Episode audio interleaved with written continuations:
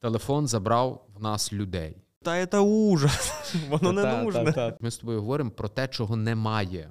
Захистив магістра, типу, онлайн, не- не надягаючи штанів, знаєш. Тобі він в 11 клас, у нього зараз зарплата 2000 доларів. Подкаст від освітян до освітян. Щирі думки про стан освіти та виклики навчання на Львівщині. Проєкт Української академії лідерства та управління освіти Львівської міської ради. Подкасті вчителі, директори, батьки та учні. Говоримо про неформальну освіту та фасилітацію. Роботу в умовах воєнного стану та можливості. Долучайтесь і ви, бо освіту не зупинити. Творимо себе, творимо Україну. Привіт нашим слухачам. На зв'язку Attention This is Education. З вами Дмитро та Олег. Привіт, Олеже. Е, привіт, Андрію. Сорі, привіт, Андрію. Привіт, Олеже. Треба познайомитися з слухачами. Я Дмитро Ковальов, я ментор Української академії лідерства з комунікацій. Я багато люблю ставити запитань і люблю, щоб на них багато відповідали. Того сподіваюся, сьогодні матимемо цікаву розмову. Е, Я Андрій Закалюк, керівник управління освіти. Я люблю відповідати на багато запитань. Кайф, супер, спрацюємось. Е, Сьогодні будемо говорити про освіту найближчого майбутнього в Львові. В принципі, можемо взяти всеукраїнський контекст, але оскільки ми знаємо більше про Львів, то у Львові. Хочемо знати, що нас очікує. Хочемо знати, які тенденції ми бачимо. Можливо, на що ми можемо вплинути, а з чим доводиться працювати і з чим доводиться миритися.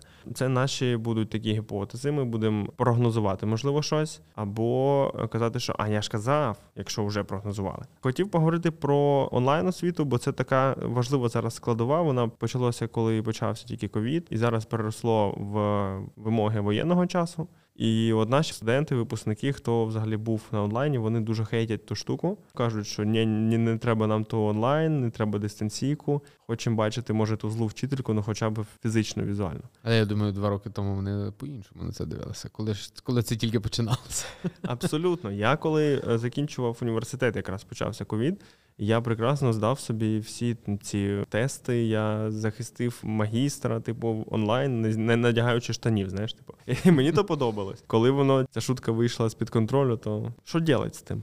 Я думаю, що відповіді нема на це питання, тому що, по-перше, все застало нас зненацька, особливо от, онлайн освіта, так, дистанційно. Ну, ми мали там, знали щось там, десь воно там проглядалося, але нормальних інструментів, нормального бачення і нормальної конструкції цього всього взагалі ніхто не знає. Ми вчилися на цьому. І вчилися як могли, як вміли, на чому могли і на чому вміли. Тому що це ж не тільки від тебе залежить, залежить від технічних засобів, від всього решта. І дуже залежить насправді від комунікації цієї онлайн. Тому напевно, що дуже важливо, перше, це було навчитися в принципі комунікувати онлайн. В принципі, вміти спілкуватися і щоб це спілкування мало якийсь стол. А ви ж розумієш, що навчання це ж не просто там собі поговорити чи вийти в Zoom. Це трошки складніший процес. Він завжди має мати в якійсь перспективі якийсь результат. Тобто, це щось десь має відкластися. Це знаєш, як мама закрутки крутить. То можна їх крутити, крутити, крутити, а в льосі нічого не мати. Освіта це якраз про льох,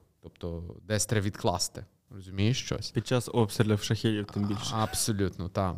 Тому, власне, якщо там про онлайн суто говорити, вчилися як могли. Вважаю, що достойно. І навіть зараз е, там дивимось відгуки дітей, які за кордоном, то я скажу, що у нас онлайн освіта на вищому рівні.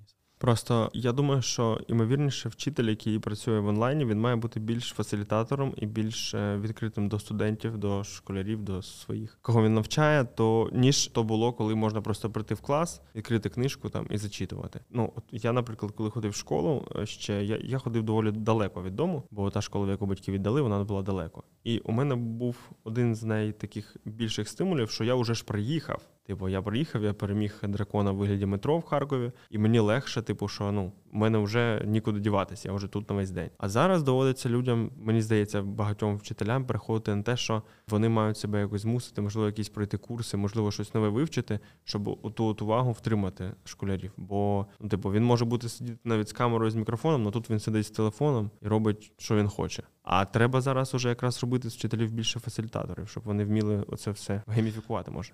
Ні, та це ясно. Розумієш, процес навчання він має складові. І навчання за партою, і навчання онлайн.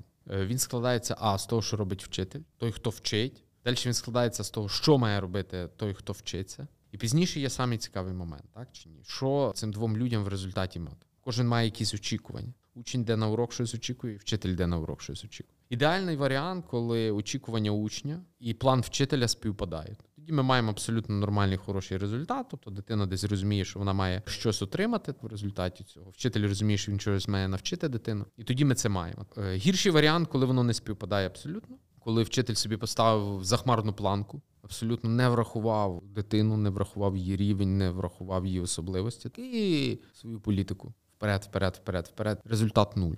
Таке саме з сторони дитини коли дитина заходить, і апатія, повністю нецікавість і тому подібне, і все. Це теж дуже складно вчителю. Насправді пізніше змотивувати дитину. Тому ідеальний варіант двоє готові до цього. То навчання це завжди дві сторони. Все інше насправді це є процес. Процес, як ми можемо піддаватися змінам. Тобто, ми пройшли якийсь етап. Ага, окей, проаналізували, заходить, не заходить, зупиняємося, міняємося, вертаємося назад, визнаємо свої помилки і тому подібне. Тоді окей. Якщо ні, тоді це гірший варіант, коли ми просто собі вирішили, що це єдино правильна схема, і це вже дуже погано. Це залежить від того, яка ціль вчителя, чи провести урок, чи щоб там щось лишилось. Чи щоб дитина, можливо, вийшла більш е, зацікавленою? Ні, то звичайно, тут от е, ти дуже класно сказав. Це залежить, яку ціль собі поставить вчитель. Чи вчитель ставить за ціль провести урок, чи вчитель ставить за ціль навчити дитину. Але це вже про це управління вчителями, бо це є ресурс, який скінченний, який втомлюваний, який, можливо, не занадто мотивований, бо ну ми знаємо, вчителі це не найбагатші люди, да, і їх їм зараз важче, тому що ну у них ніяк воно не компенсується. Оце все складність. Можливо, з'явились нові методики, можливо, є якісь е, курси для викладачів, щоб можна було їх кудись відправити, щоб вони там побачили регіон. Я не знаю, пройшли якісь курси, пограли, можливо, в якісь командні. Я думаю, що дивись, ми з тобою живемо в такий час, де мені здається, вводиш в гуглі курси для вчителів і по чомусь там і гортаєш там 15 сторінок Google. Я думаю, що швидше ми не маємо зараз браку в цьому. Їх є дуже багато насправді. Але в багатому завжди є два питання. Перше якість. Не всі вони є насправді якісні. Я завжди кажу, це так кумедно, знаєш, коли заходиш в інтернет, а там тих рекламок, цього всього, знаєш. Тому це перше. А друге, це власне вчителю не загубитися у цьому всьому. Тобто, вчителю теж, мені здається, дуже важлива навичка, яку зараз треба вчити ну, тільки вчителя, але й дітей. Так, наших. Це вміти вибирати вибір, що це таке. Міти вибрати з величезного об'єму інформації. Я завжди кажу: ти заходиш в книгарню, є, так, хочеш собі книжку купити. Це якщо ти не знаєш, що купити, якщо би ти йшов там за конкретною книжкою, це одне діло. А коли ти ще собі тако вагаєшся, ти заходиш туди, я тобі даю 200%, ти губишся ще більше. Бо ти взагалі бачиш там десятки книг, десятки тем, воно тобі в голові чух-чух-чух. От і все. Мені здається, що тут, власне, нам треба готувати вчителів до вибору. цього. Ще мені здається, що має бути оця філософія навчання впродовж життя. Що типу, ти ніколи не є там вчителем першої категорії там чи якоїсь категорії. Що це доволі відносно. Та це дивись, це взагалі дурня. Оці всі вчителі перших категорій, других вищих. Я дуже надіюся, що колись в нашій системі освіти ми дійдемо до того, що це все відміниться. Розумієш, я завжди кажу, і ви собі зараз у нас класний вчитель, там 20-25 років, який реально горить цим, любить це, робить багато, і в нього там в принципі він не може мати нормальної зарплати через цю категорію. А посередній собі вчитель, який там вже довго 30, 38 рік стажу, і вже в принципі він, він вже давно вигорів. Але ну такі правила, такі закони. І я дуже надіюся, що це відійде. Або ми будемо мати альтернативну систему мотивації для тих молодих. То якщо ми не можемо це старе зруйнувати, то принаймні йдемо паралельним шляхом і думаємо, як нам мотивувати. До речі, я думаю, що дуже класний приклад у Львові. У нас є з директорами. У нас за останній рік там змінилося поза 40 директорів, і міський голова минулого року всім премію. Тепер ми виплачуємо 200%. У нас директор заробляє майже тисячу доларів. 35 тисяч, 37 тисяч гривень. Тобто я вважаю, що в принципі об'єктивно це вже достойна річ. От. І звичайно ж це є мотивація. Яка не впливає, до речі, на категорію. Цю премію може отримати директор, який 2 роки на посаді, і який 22 роки на посаді. Чудово, клас. Абсолютно, так. Звичайно, що під такі речі теж не може бути таке сліпо, знаєш, там даємо гроші наліво направо. Це неправильно. Все одно мають бути якісь KPI і показники, які визначають там роботу, так. Які, до речі, встановити теж є дуже складно. Що є показником роботи директора або вчителя. Ми з тобою будемо говорити. Мені здається, це один з найбільших викликів в майбутньому. От як нам оцінювати роботу вчителя? По чому? Чи ми взагалі коли-небудь собі задавали таке питання? По відчитаних 45 хвилинах? Чи по результатах ЗНО? Чи по чому? Чи по проміжних, чи, та, чи по проміжних, чи по тому, як е, діти люблять вчителя. Розумієш, ну дуже складно насправді. Що таке результат роботи? Ну, Ми ж знаємо з тобою. Кожна робота, в принципі, її потрібно якось там вимірювати, вона має оцінюватися. Чоловік кладе бруківку. Ну, ми знаємо, є 20 квадратних метрів, він поклав, ми бачимо, є результат, окей. Чи лікар там зробив 5 пересадок серця. А вчитель. Ми говоримо з тобою про систему, то що ти говориш освіта майбутньої, ніхто не знає, яка вона. Тому що розумієш, ми з тобою говоримо про те, чого немає. Ну, уяви собі, як ми з тобою можемо говорити. Це таке саме, як я тобі скажу: слухай, давай підемо відремонтуємо автомобіль твій, якого в тебе нема. Скажу, давай крути. Ти будеш дивитися на мене і сказати, слухай, ти ж ідіот? Я Але кажу, ні, там... давай ремонтуй, розумієш? Ще й помий його. Але там точно будуть проблеми з гальмівними колодками з часу.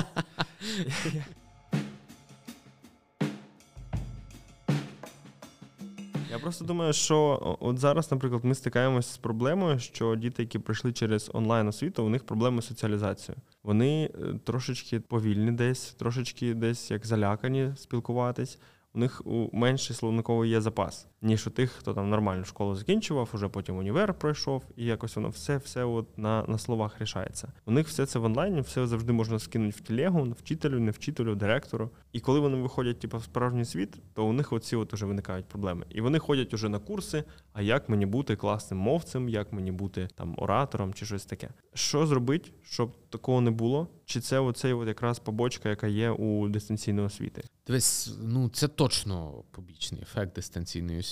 Але якщо ми абстрагуємося від дистанційної освіти, він все одно ця проблема є. Тобто я згадую себе у школі. Якраз я був на такому зламі. Я перший мобільний телефон свій купив на першому курсі університету. Я школу закінчивши без телефона. От я собі там згадую, знаєш, це не не так давно було. То воно все ж таки по-іншому було. То ну не треба забувати, що телефон забрав в нас людей. Телефон забрав у нас друзів. Все одно там, знаєш, якби не телефон, напевно, що в нас би їх було більше. Все одно телефон забрав у нас спорт, якісь активності життєві, ще щось. Тобто, все одно він щось у нас забирає. Звичайно, що він щось і дає. Телефон це завжди там інформація швидко, це є знання швидко. Я себе згадую в 11 класі. Скільки мені треба часу, щоб там дізнатися, наприклад, історію греко-перських війн. Це мені треба було поїхати в районну бібліотеку, пошукати якісь книжки. Не факт, що вони ще є. Швидше за все, що тоді вони ще були російською мовою. Це довжелезний процес і чекати. Зараз це займає рівно 10 секунд, коли ти вводиш в Google. Уяви собі. Тобто це пришвидшило, так? Але знову ж таки щось забрало. Мені здається, воно в житті в нас багато так. Кожне щось нове, воно в нас щось забирає, щось додає. От, і щось відпадає, і все. Але це погано, все ж таки, що воно забирає людей в нас. Е, до речі, ми мали зустріч таку батьками. Така велика зустріч перед початком навчального року була. І там була одна мама учнів наших е, зі Львова, і вона е, теж такий професійний практикуючий психіатр. Вона каже, за період останніх два роки кількість дітей з такими психічними розладами, власне, на основі такого неспілкування виросла в рази. А ми про це, до речі, навіть ну насправді не задумуємося. Є в нас десь така статистика в відкритому доступі там за останні два роки. Наскільки зросла там відвідуваність дітей до психологів чи до дитячих психіатрів? Я думаю, ні, нема такого. Абсолютно розумієш. Тобто ми навіть не цікавимося, як воно впливає, те, що діти залипають в телефонах, так в екранах і тому подібне, і немає спілкування. Зрештою, ти ж розумієш, спілкування живе, воно ж не просто спілкування, так вміння говорити чи ще щось. Ні, тобто воно має набагато більше. Людина жива. Крапка, це собі треба застановити одну важливу річ. Людина є живою. Так, якщо вона не буде відчувати на собі, так не буде мати емпатії, співчуття, розуміння, співпереживання, ну це просто капець. Це робот. Причому дуже небезпечний. Ти не зможеш передбачити якісь його дії.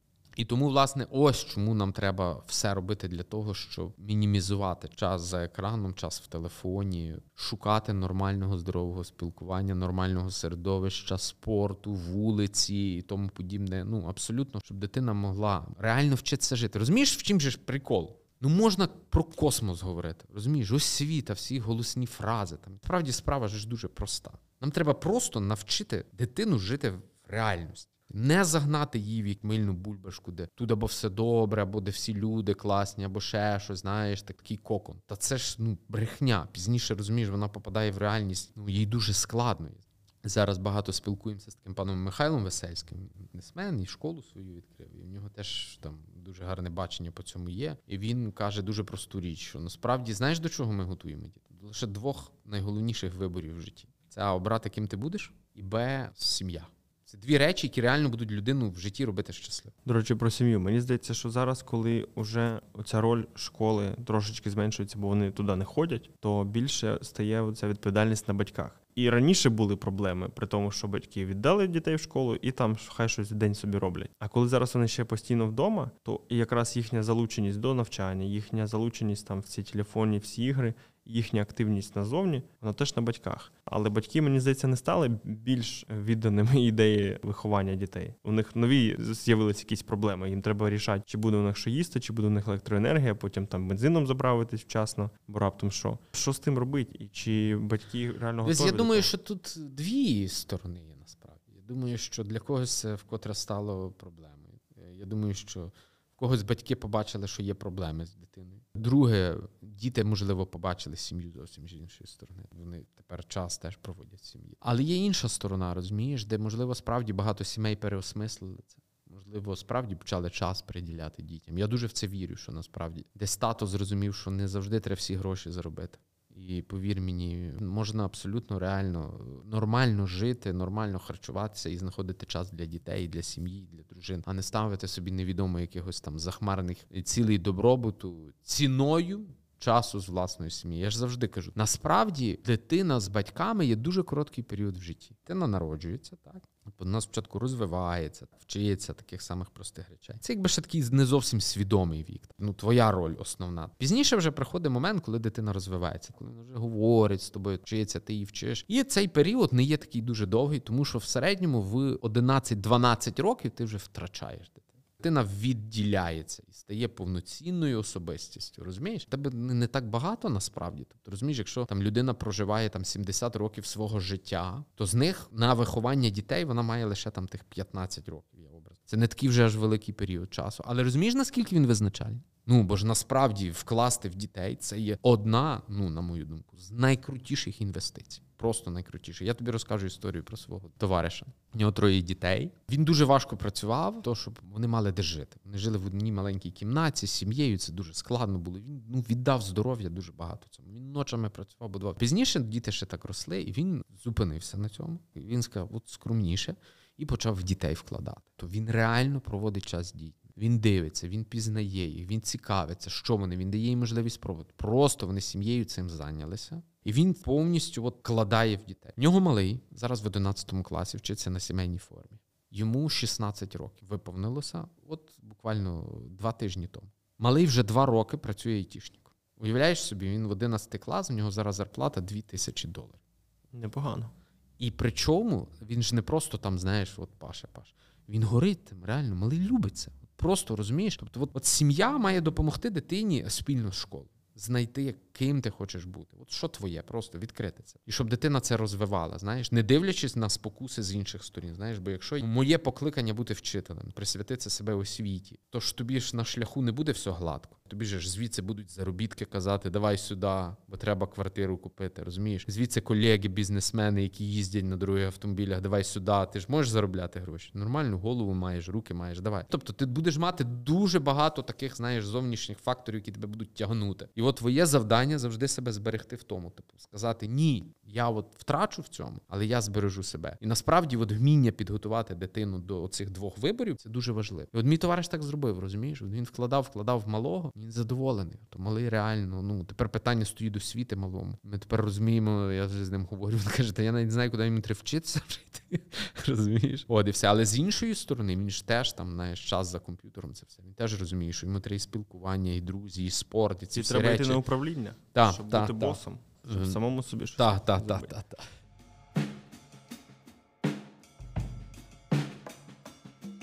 Я от думаю, що про можемо поговорити про те, що сучасні технології ці всі впроваджуються, що можна бути і айтішником водночас, і вчитись там в школі, в універі, неважливо де, і при цьому ще багато-багато з ким спілкуватись. Типу. Але от зараз питання в тому, чи є педагоги, які можуть впроваджувати якісь свої новітні індивідуальні плани, можливо, або якісь у них є нові методики, і чи це в школі підтримується?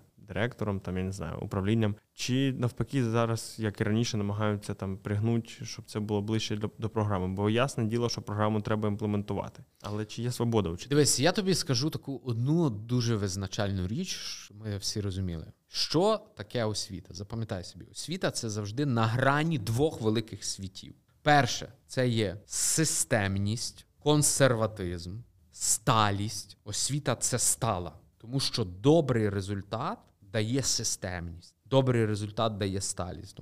І друга грань.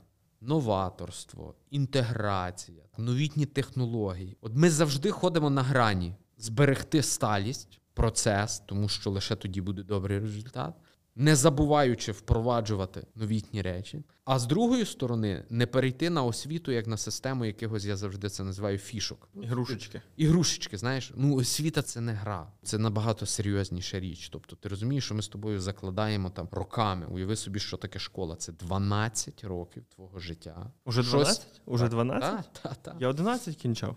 Я не знаю тобі співчувати чи радіти за тебе. До речі, це теж це може бути наступне питання, бо я не шарю, наскільки воно стало Ні, краще. ну насправді насправді є логіка в тому, щоб діти закінчували школу, вже будучи такими повнолітніми. Все ж таки цей рік там грає роль. Я закінчував в 17 школу. Я думаю, що ти так само або я 16. я з 7 років пішов. А, ну бачиш, так. А так діти вже все ж таки старші, тому в цьому є логіка. От зберегти це, не дозволити технологіям вкрасти системність, вкрасти от такий порядок. А з іншої сторони, не дозволити системі і консерватизму, розумієш, не допустити новаторства. А як зберегти? Як зберегти цей от баланс? Хто хто то має його берегти? От дивись, от тут е, саме саме ключове. Давай не будемо забувати в тому, що це все творять люди. От хто. Запам'ятай собі, міністр освіти, знаєш хто?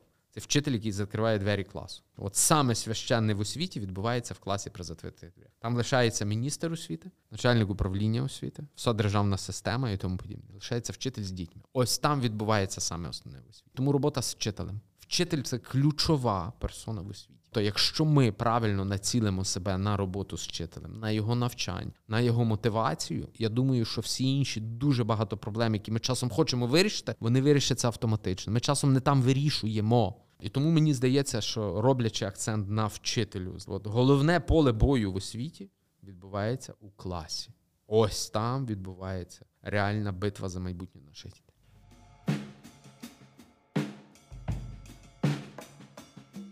До речі, про вчителів я недавно говорив з випускницею академії, яка вступила в ЛНУ, і я питав про стипендію. Вона сказала, стипендія 2000. Я такий, ну, це багато, мало, я не розумію для студентів. Мені складно це зрозуміти, бо їх підтримують батьки. Тих, кого не підтримують, тому певно мало. Кого підтримують, тим нормально.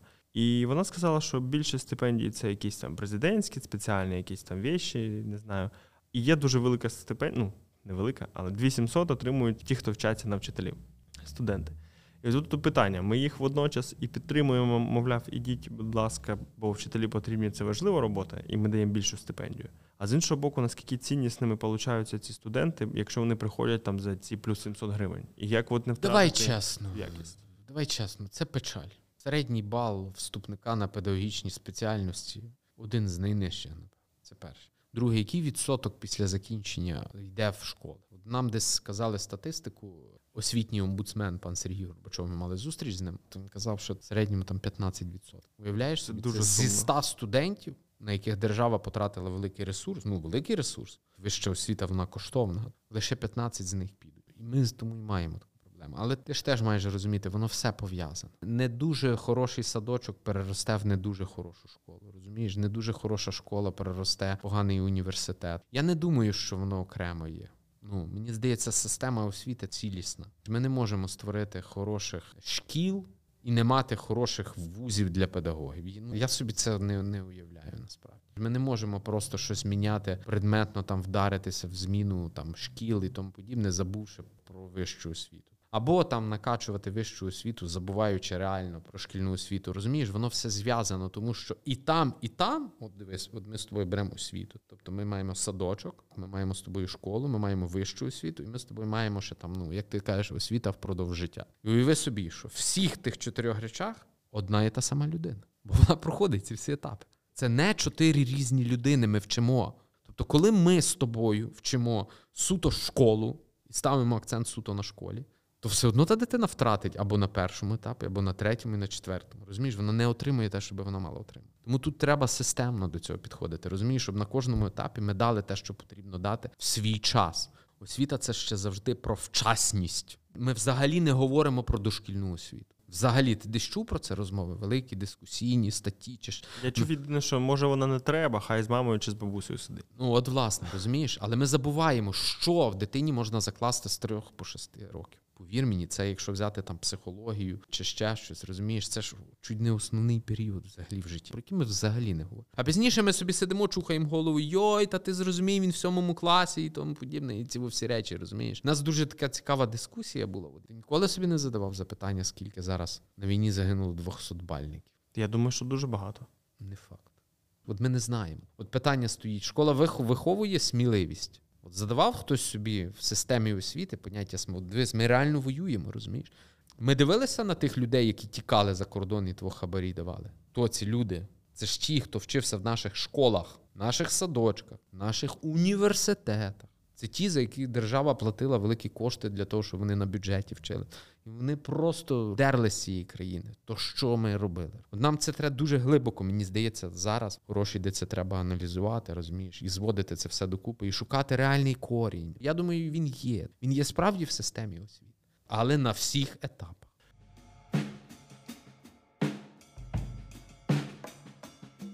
До речі, от про дошкільний рівень я пам'ятаю, що коли я вчився в школі, я вчився в гімназії, і мені було дивно, що деякі діти приходять, не вміючи, скажімо, там рахувати там десь чи щось писати. Бо перший клас весь витрачається на, на ось це. Хоча я це навчився в садочку робити. Садочки є різні, звісно, хороші, погані, але мій був такий, більш-менш посередній. І там все одно чогось навчали, чогось робили. Плюс я проходив перед школою якісь типу там курси чи що. І потім виходить, що діти, воно ж не є обов'язковий садочок, і батьки можуть не віддавати. Він сидить там з бабцею, дивиться мультики. Так, тут, але ти розумієш, тут є нюанс. Я зараз з тобою посперечаюся. Це коли мені е, моя вчителька в е, початковій школі такий гарний урок провела. Знаєш, приходять батьки, дитину приводять у школу в перший клас. Моя дитина вже вміє читати, писати. Там це все знаєш. Ну це така перевага просто. Ну, Для батьків це такий елемент гордості. Знаєш, садочок навчив і цьому подібне. Вчителька задає одне питання. Це все дуже добре, але я хочу вас вам щось сказати. Ви бачили, щоб хтось школу закінчив і не навчився читати і писати? Це не основне. Якщо ти запитаєш реально професійного вчителя, наприклад, початкових класів, він тобі скаже, що в першому класі кращою навичкою є зав'язати шнурівки дитині сама і собі, ніж знати голосні і приголосні. Тому що знову ж таки кожному віку своє. І тут, власне, треба теж розуміти, треба довіритися спеціалістам. То якщо все ж таки вчитель схиляється до того, що дитина, в принципі, може і не читати, і не писати, це не обов'язково є так за теперішньою програмою в першому класі. Але пізніше все одно вона нас дожене це все і це в комплексі отримає. Це абсолютно треба з тим погодити. Знаєш, бо в нас часом такий змагальний процес батьків. Знаєш, та я вже 300 слів там знаю в 5 років англійською. Знаєш, а мій вже газети. Я слухайте, я своєї школи пам'ятаю. Слухайте, такий травма, розумієш, психологічна. Моя однокласниця Оксана в першому класі читала газети. Розумієш, та я себе таким слухай лузером відчував, що це просто капець, бо вона читала газету Свобода в Тернопільській області, така виходила. Ну, але якось життя все зовсім по-іншому перевернуло. І тому треба розуміти насправді, що важливо. Е, дивись, тут ще є інше. Скажи мені, де є в системі освіти навчання батьків? А, от, до речі, ніде нема. Ніяких Дивись, курсів. А маємо ми в батьківства вчитися? Ну, певно, що. Маємо однозначно. Знаєш, ми такі, це особисте, тут не можна туди втручатися, туди не можна лізти. Кожна там, зрозумієш, сім'я то така фортеця собі. Послухайте, це дурня. Пізніше всі з хати виходять і чудять, що хочуть. Цього треба вчитися. Повір, виховання дітей одне з найскладніших занять і мистецтв у світі, яке не має взагалі однозначних відповідей. Як знайди рецепт, як добре виховати дитину. Я завжди заходжу в клас і своїм учням, знаєш, як казав, кажу, уявіть собі, на цій землі є 7 мільярдів людей. І уявляєте собі жодного подібного вам. Ти уявляєш собі, що ти береш річ лише в єдиному екземплярі на цій планеті. Тобі треба щось зробити з дерева, якусь там скульптуру. Я тобі даю єдиний екземпляр заготовки. Що це аматор має робити це? Ти уявляєш, яким ти маєш бути крутим професіоналом, щоб ти отримав, розумієш, в єдиному екземплярі річ на цій планеті. Батьки, типу, відчувають дітей як даність, ти хочеш сказати. Часом навіть як власність. Річ. або як далеку перспективу, як там завжди ложки води. Стакан, стакан, стакан води. Ложка меду може якось. Просто таким чином можна легко докотитись до Євгеніки вже якось і казати, ні, ні, вам не можна, ви дураки.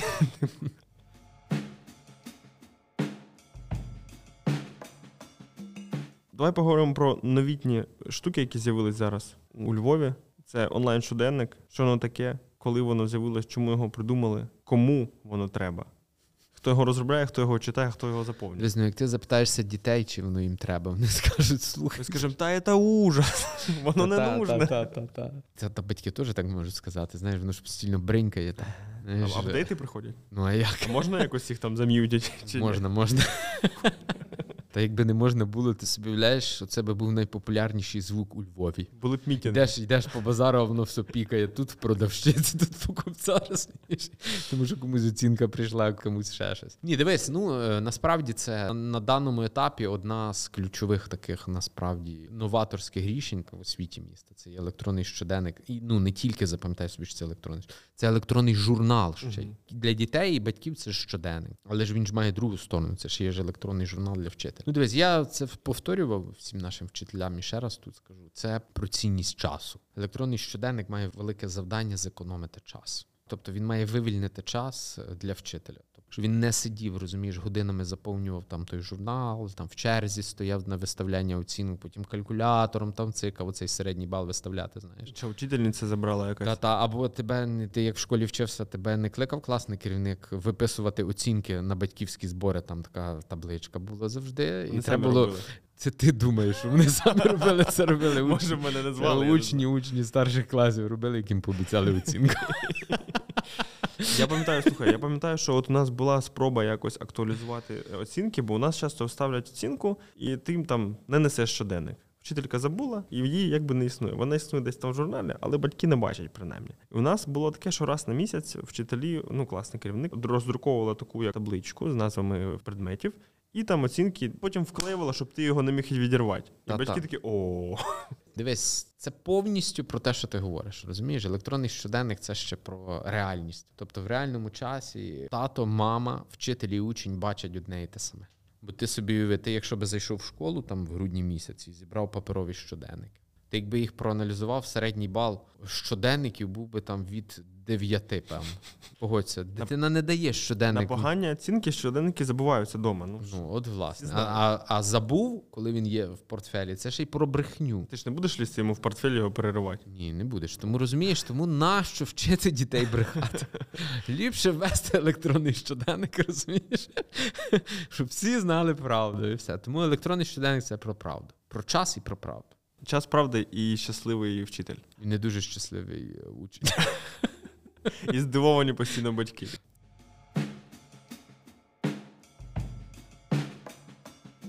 Хотів спитати ще таке. Ясно, що зараз немає вже відпрацьованих всіх штук по онлайн освіті. Ми все одно знаходимося в навчанні в процесі. Як вчителям можна було б поглиблювати експертизу? Можливо, є якісь, от ми говорили про те, що є доступні курси, але треба вчитись їх визначати хороші. Можливо, є якісь рекомендації, можливо, є якісь для них навчання, як вчитися. Чи є такі вчителі, які, наприклад, уже дуже прокачені в цьому, якісь там зірки Ютуба, які викладають в онлайн свої предмети? Бо Та звичайно, що вони є. дядько є з Одеської області, фізик, Так, по-моєму, фізик, класний. так, є. Ну, пана Браменко з української мови, знаєш, який готує до ЗНО. Вчитель мільйонер. Ніхто не думав, що це можливо. Виявилося, що це насправді можливо. От є. Ну, у Львові я не можу сказати, що в нас є такі дуже яскраві, знаєш. Тобто в нас воно якось там є класні вчителі, насправді, які ведуть свої якісь сторінки, які є ініціаторами там різних різних платформ. Взагалі дуже класна штука, ще про яку про яку треба почати говорити в освіті. Це є створення таких середовищ освітніх. От просто тусово. Щоб це була як спільнота, типу. Так, абсолютно, створення спільноти. І тоді воно буде давати класні результати. Тому що коли ми будемо зустрічатися, розумієш, в нас буде спільна якась проблема,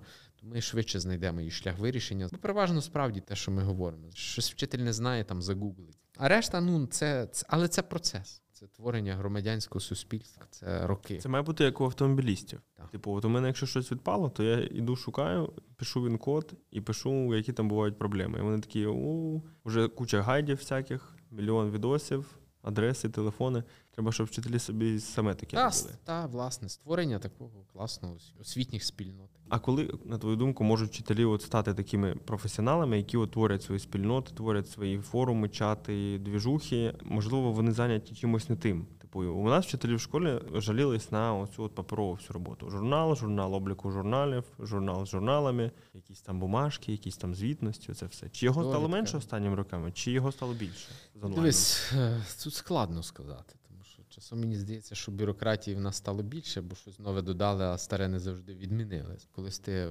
права мав е, в кошельку, а тепер ти і в кошельку, і в телефоні їх маєш, знаєш.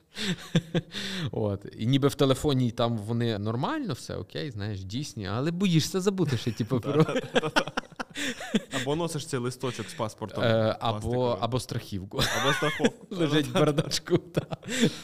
Так є, бо, бо розрядиться телефон, тебе якраз там зупинить. От і все. Тому я думаю, що час сприяє цьому всьому. Зрозуміло, що вчителі йдуть до цього. Це творити, щоб це робити, і все. Але я взагалі думаю, що нам треба просто зрозуміти важливість так, освіти і особи вчителя. Нам треба зрозуміти нарешті, що освіта і вчитель це цінність, а не просто професія. Це, це не механіка. Типу місія якась. Ну, відповідальність. Уявляєш, яка на вчителю відповідальність? Уявляєш, людина заходить в клас, там сидить 30 дітей, чистим розумом і все. І він щось починає говорити. Ти розумієш вагу кожного слова вчителя?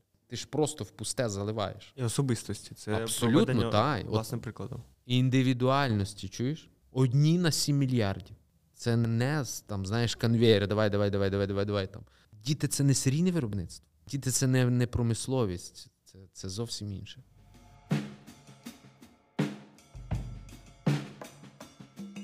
Окей, і тоді будемо вже такі парочку останніх питань. У мене є таке питання, що ми от говоримо вчитель як особистість, вчитель як професіонал, як цінність, як, а не тільки як там посадова якась особа.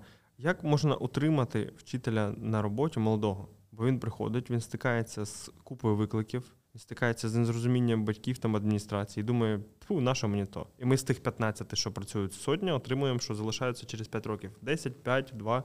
Що робить? Єдиний рецепт не заважати. Адміністративному персоналу, батькам і тому подібне не заважати. Давати поради, підказувати там, звичайно, але не заважати. Бо ми дуже часто заважаємо просто. Ви собі вчитель собі щось чик-чик. А ми його і туди, і наліво, і направо, і батьки. І Всім суботник. дай пояснення, розумієш? Ну, та це космос просто. Людина абсолютно готова класно працювати, щиро все робити. Наше основне завдання це дозволити максимально створити умови для того, щоб вчитель просто робив свою роботу добре. Що можна було б з учителів зняти от з таких от відповідальностей, що не зовсім вчительські? Дивись, це вже дуже таке, якби дрібне питання. Знаєш, тут треба дивитися. От є різниця між вчителем фізкультури і вчителем англійської мови. Та ясна річ. От, власне, тому тут треба індивідуально підходити, бо на загал дуже важко говорити. По-перше, треба розуміти глибину роботи. Друге, треба розуміти глибину проблеми, тоді шукати шлях вирішення. Знаєш, що інструкція з ведення класного журналу має 45 сторін. Господи. Ти думаєш, скільки директорів у Львові і вчителів її прочитали? Ну я догадуюсь. А скількох ми покарали, що вони це не прочитали? Тоже близько нуля. Тому часом кажу, найкраще, що ми можемо робити, допомогти вчителю, просто сказати: забий.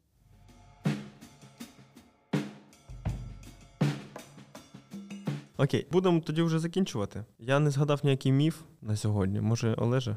Я пам'ятаю якийсь анекдот про дітей вчителів, що вони там самі якісь чи розумні, чи втомлені, чи я не знаю. Ну я не пам'ятаю вже, в чому там прикол полягає. Це щастя, да, да. Коли твоя мама твій класний керівник особливо.